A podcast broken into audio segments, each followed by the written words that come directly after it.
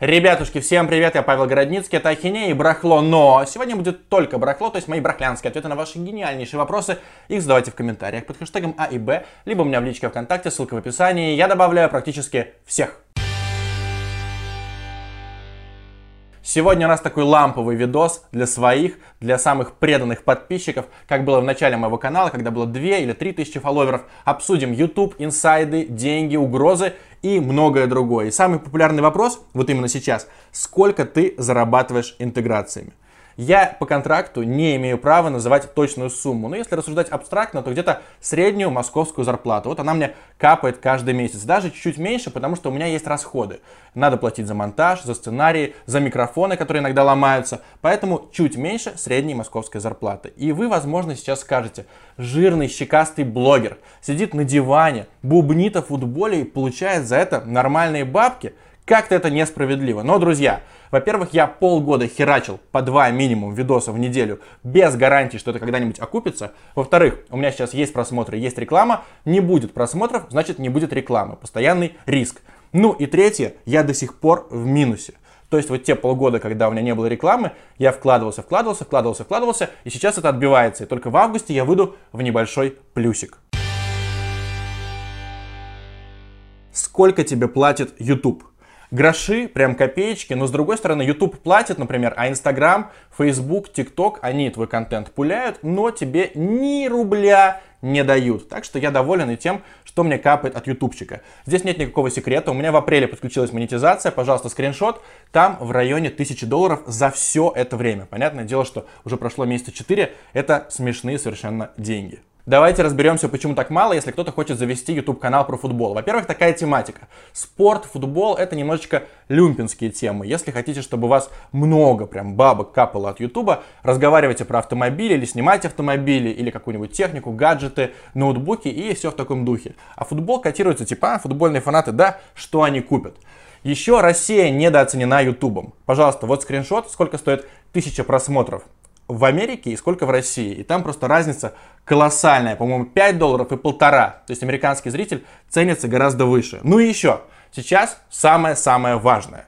Первые два часа на моих видосах вообще нет никаких рекламных интеграций. Вы иногда пишете, ах ты мудак, напихал рекламы так много. Пихаю не я. Я просто нажимаю галочку, YouTube уже по своему усмотрению включает рекламу, и там 5, может быть, интеграций за одно видео. Но первые два часа рекламы нет. Это мой презент всем, у кого стоит колокольчик. Так что подписывайтесь и нажимайте на колокол. И первые два часа, обещаю, рекламы не будет.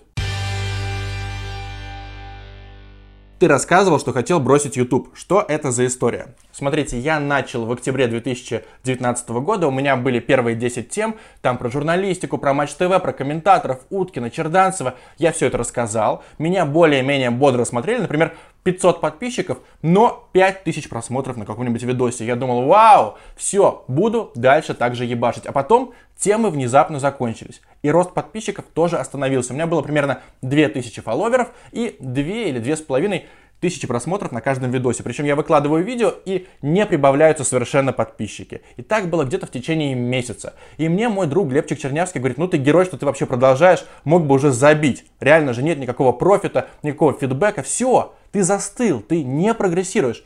Но я подумал, хер тебе, Глебчик, я не забью. И начал ебашить еще сильнее. И тут мне повезло, Занозин Андронов и, конечно же, Александр Шмурнов зашкварились в истории с рекламой каперов. Я про это рассказал, и меня почему-то начали по твиттеру немножечко цитировать, и стало гораздо больше подписчиков, и с этого момента пошел, пошел, пошел такой буст. Бывает иногда застой, бывает, что ты думаешь, блин, может я что-то не то делаю, может быть я как-то снизил к себе требования, но, как показывает практика, если ты даешь нормальный контент, будет нормальная отдача. Сколько времени у тебя уходит на один видос?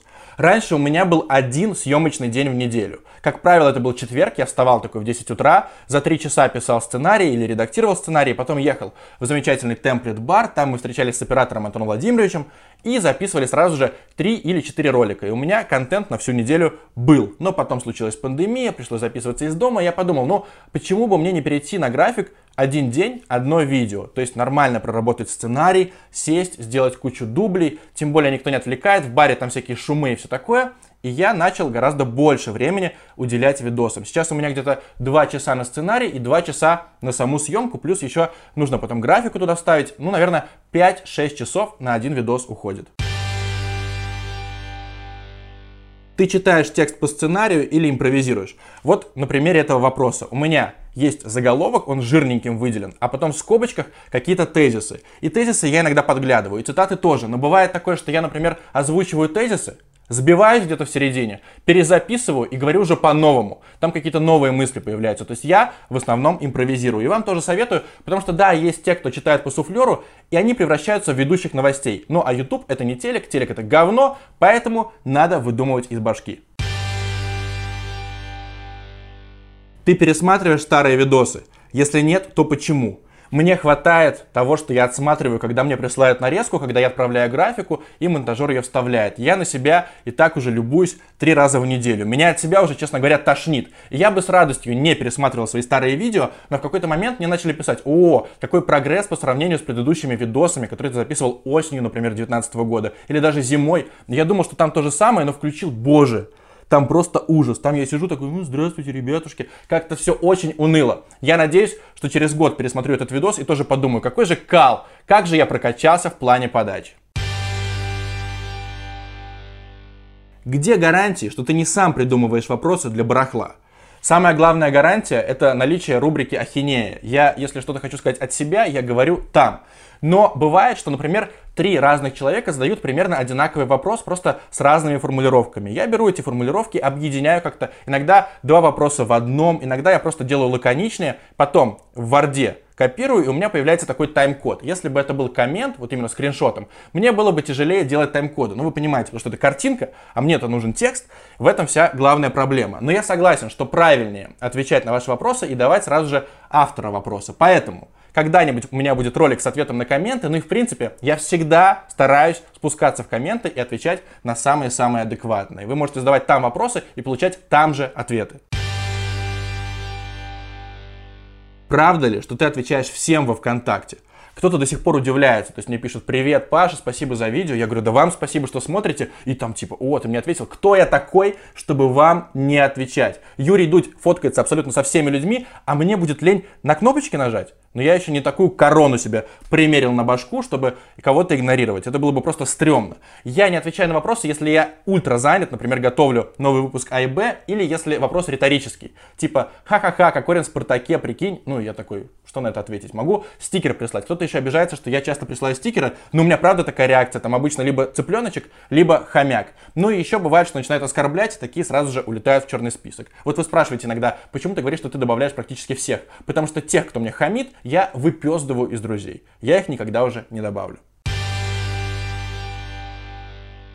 Тебе угрожали за твои видосы? Это происходит регулярно, и более того, даже до видосов, когда я просто писал какие-то тексты на Евроспорте, в Твиттере мне в личку писали «ходи, оборачивайся», ну и так далее. какое-то время я даже переживал, что я выйду сейчас на улицу, а меня кислотой обольют, как Сергея Филина. Можете загуглить. Это такой театральный деятель, его реально облили кислотой, потом были десятки операций на глазах, кошмар, мучительное восстановление, до сих пор вроде бы не на 100% он восстановился. Сейчас я уже не парюсь, но до сих пор мне прилетают приветы, и в основном вот чем слабее команда, тем агрессивнее фанаты. То есть самые агрессивные это фанаты Динамо и Спартака. И у них такая позиция. Издевайся над всеми, тролль кого угодно, но вот мое Динамо не трожь.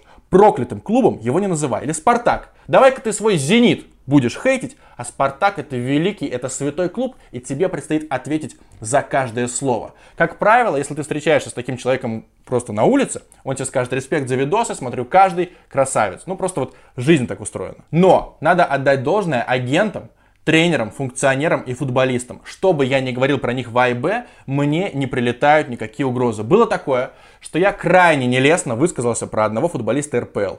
Прошли где-то сутки после релиза видоса, и он мне написал в личку, в Facebook.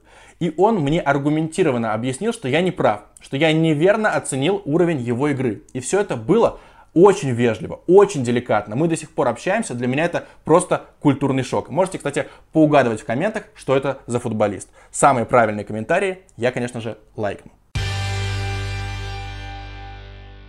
Почему мой комментарий не отображается?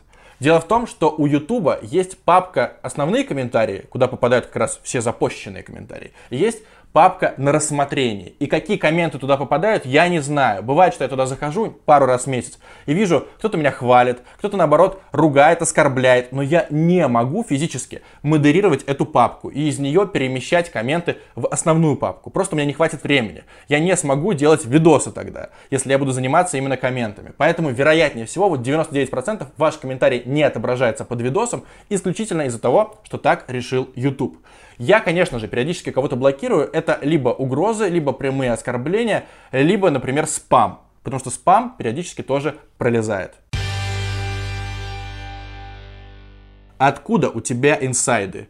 Я уже 8 лет варюсь в этом дерьме, пишу тексты про футбол, про спорт, поэтому ты вот за такой период неминуемо обрастаешь какими-то контактами. А какие-то инсайды у меня от футболистов, какие-то от агентов, это надо проверять всегда 10 раз. Какие-то вообще случайно от других журналистов я получаю. Но я не люблю инсайды в духе, как корень переходит в Тамбов, потому что это одно предложение, это может не сбыться. Даже самые-самые крутые инсайдеры европейские регулярно ошибаются. И верить нельзя никому. Я люблю инсайды именно какие-то истории. Например, о том, как Гиннер молодому Паше Мамаеву дал денег, сказал, дружище, купи квартиру себе и родителям. Вот тебе, пожалуйста, такие подъемные. А Паша Мамаев забил на родителей, пошел, купил себе какую-то дорогущую тачку и потом парковал ее далеко от базы, чтобы она не попалась на глаза Гиннеру. Вот такие инсайды я люблю. И еще у меня есть важное правило. Мне рассказывают, и моя задача не подставить человека. За все выпуски А и Б я один раз спизнул лишнее. Мне потом было очень-очень стыдно. Все мои инсайды вегетарианские и стерильные. Когда, наконец, у тебя будут стримы. Я мечтаю, что во время Лиги Чемпионов, как раз стадии четвертьфинал, полуфинал, финал, с радостью будем с вами обсуждать, если я смогу все наладить. Если не смогу, ссылочка есть в описании, там Инстаграм и стопудово в Инстаграме уж мы с вами побазарим. Для меня клубный футбол гораздо важнее футбола сборных, и эта Лига Чемпионов гораздо ценнее, чем вот этот пропавший Евро 2020. С другой стороны, мне до сих пор крайне неловко, потому что я с трудом себе представляю, как можно брать деньги, за ответы на вопросы. Вот кто-нибудь у меня спросит, например, на стриме, задонатит 500 рублей и спросит, а правда ли, что Андрей Тихонов выгнал в 90-е свою бабку из квартиры. И я не знаю, что на это ответить. Я просто без понятия, выгонял он или нет. Если верить Первому каналу или где там был этот сюжет, то да, выгнал, и она жила на вокзале. Но мы все знаем, как делались шоу в 90-е. Там очень много всего выдумывалось. И у меня нет четкого ответа. А человек уже заплатил свои 500 рублей. И получается, как в очень давнем треке Noise MC. Эй, за что я заплатил косарь, верните мне бабки назад. Поэтому я реально парюсь из-за ваших потенциальных донатов. Будут ли новые рубрики на твоем канале? Сто процентов да. Причем я готовлю очень душевную, очень такую милую, незлобную, не характерную для меня рубрику. Она выйдет, я надеюсь, в сентябре. Вот первые выпуски ее будут. Плюс я рассчитываю, что появятся и не футбольные рубрики. Поэтому не надо мне будет там писать, это футбольный канал, я подписался, чтобы слушать про футбол. Почему здесь какой-то рэп? Почему здесь убийство? Почему здесь гаджеты и технологии? Я на это не подписывался. Друзья, у меня канал не только про футбол. Давайте это закрепим. Ну и, конечно же, А и Б продолжит выходить в регулярном формате 2-3 выпуска в неделю, я вам обещаю. Расскажи про свою команду. С огромной радостью рассказываю про свою команду. Есть монтажер Дима, про него уже много раз говорил, он болеет за Арсенал и Милан, вот мы недавно увиделись. Замечательный, совершенно мега ответственный парень, ему исполнилось только 20 лет, я в 20 лет проебывал дедлайны, пропадал, исчезал, он все делает в срок, просто гениальный монтажер. Еще есть редактор Денис, он в титрах в конце каждого выпуска тоже мне максимально сильно помогает с каждым выпуском А и Б. Плюс, конечно же, экс на данный момент оператор Антон, с которым мы записывались в баре, и операторка, продюсер, продюсерка, редакторка и просто генеральный менеджер Ахинеи Брахла Ульяна, которая сейчас записывает экс-сотрудница Матч ТВ. Самый ценный, на мой взгляд, сотрудник, который вообще работал на этом канале. Какая у тебя цель на ютубчике? Больше всего мне хотелось бы делать самую содержательную программу о футболе на всем русском ютубе. Причем и о российском футболе, и о европейском футболе. Чтобы человек включал, ему нравилась подача. И самое главное, чтобы выпуски А и Б были информативными, а не просто я перечислял заголовки из ленты sports.ru. Ну а потом я хотел бы говорить не только о футболе, но к этому мы вернемся уже осенью. Подписывайтесь на канал, ставьте лайки и дизлайки, пишите комменты, задавайте вопросы. Чао!